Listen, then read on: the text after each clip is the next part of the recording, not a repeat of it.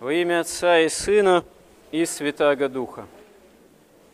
От века две великие тайны дарует нам сам Господь.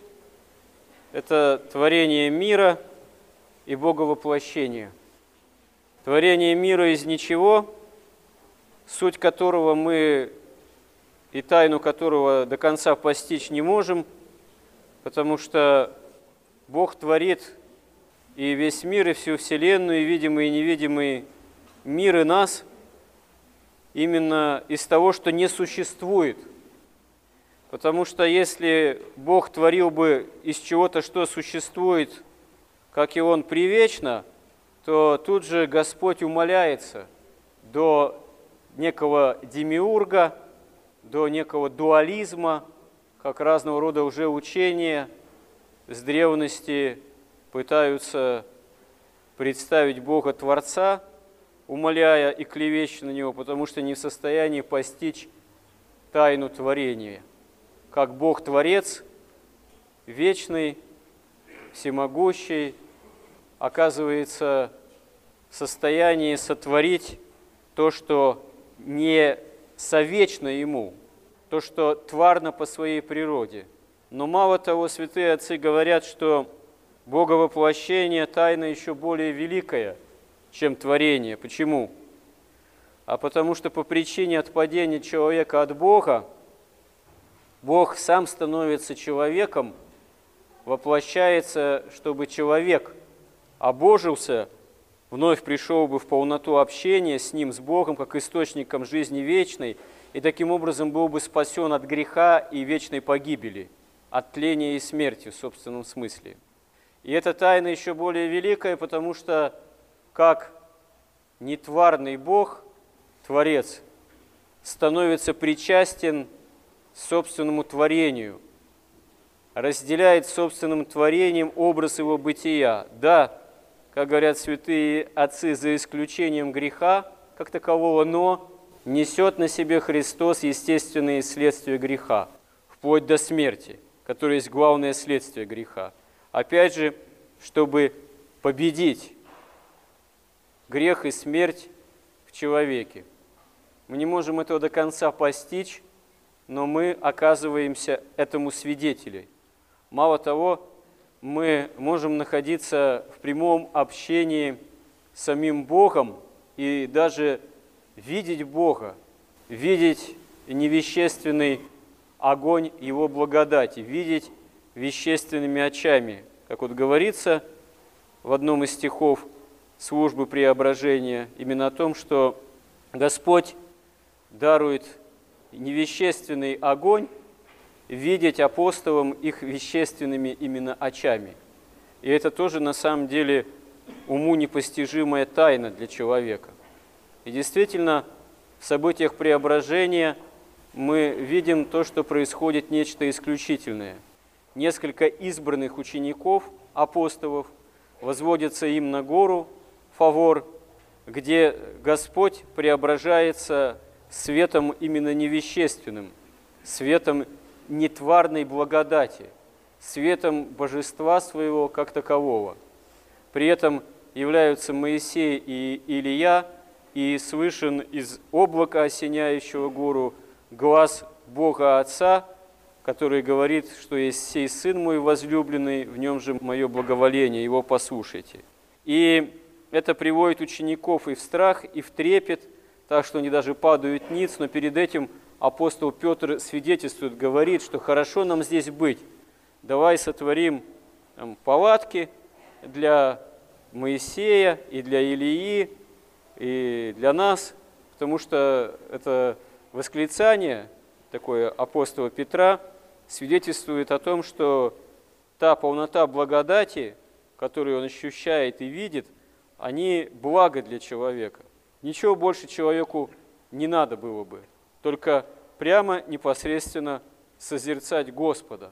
И недаром в соответствующее время, уже вот на исходе Средневековья, возникает вот этот спор о природе фаворского света, отстаивает нетварную природу фаворского света святитель Григорий Палама, а он непосредственно связан с так называемыми исихастами, то есть представителями такого прямого практического монашеского молитвенного делания, которое непосредственно приводит человека к прямому общению с Богом, к прямому созерцанию и нетварного Его света, даже вещественными очами, даже физическим зрением, как апостолы на горе Фавор. В это же время на Западе э, католическая вероучительная доктрина стала говорить о том, что фаворский свет – он на самом деле является по природе своей тварным. То есть он специально Богом был Христом явлен, сотворен, чтобы апостолы своими вещественными очами могли бы этот свет как бы славы божества, но в тварном таком обличии увидеть, впечатлить их решил таким образом Господь.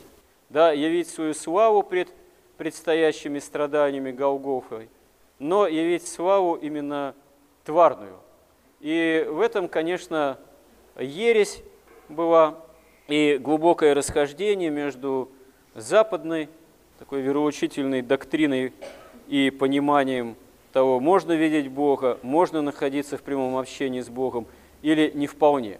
В результате это на самом деле дает совершенно действительно разное понимание, разное видение.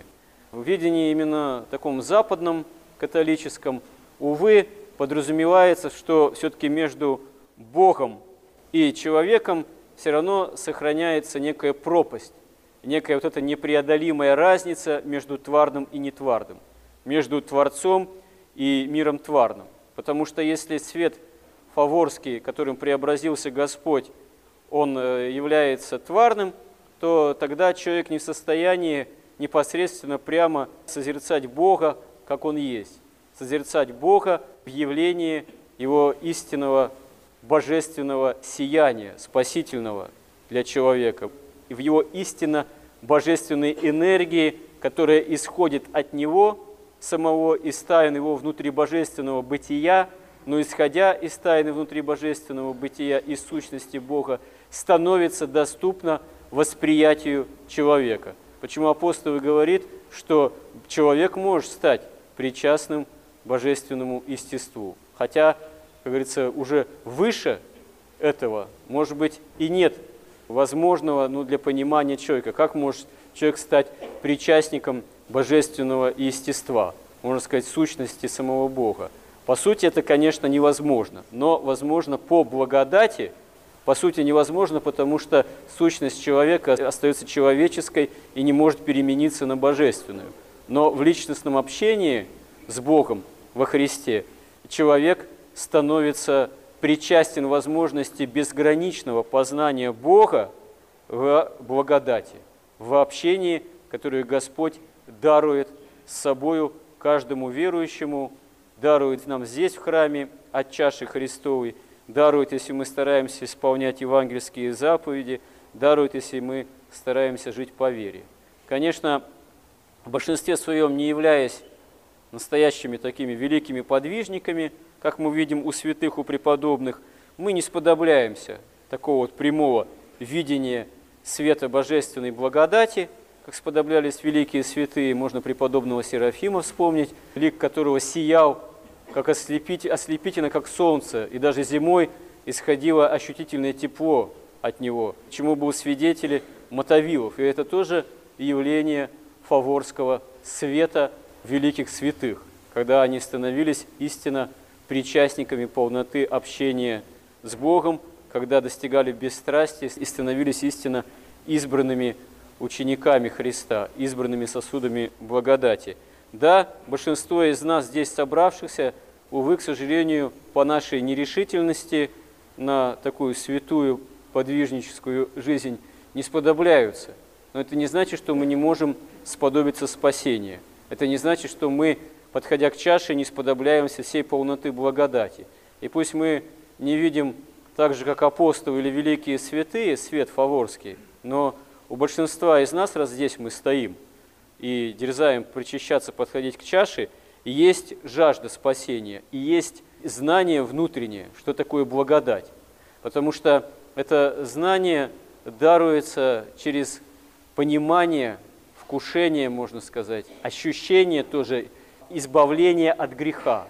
Когда мы причащаемся при покаянии и наличии веры и усилий по борьбе с грехом, мы осознаем что, и чувствуем, что такое истинно мир душевный, что такое истина избавления от греха. Увы, к сожалению, да, для нас это бывает на сравнительно краткое время, мы быстро теряем вот этот мир душевный, и, можно сказать, расплескивается из нас благодать по нашим грехам, но по великой милости Господней, милости самого Христа, мы вновь и вновь можем прибегать к покаянию и причащению от чаши Христовой. А самое главное, если в нас будет обретаться навык, желание к исполнению заповедей, к попытке, к понуждению себя, то тем большей степени мы можем носителями этой благодати быть. А эта благодать, та же благодать, а не какая-то другая. Это та же благодать фаворского света, причастниками которой становятся первоначально апостолами, а потом они становятся свидетелями этого и проповедниками этого, что воскресение Христовым нам вся полнота спасения даруется, и мы тоже должны учиться быть свидетелями этому и пред миром, и пред другими людьми. Помоги нам в этом, Господи. Аминь.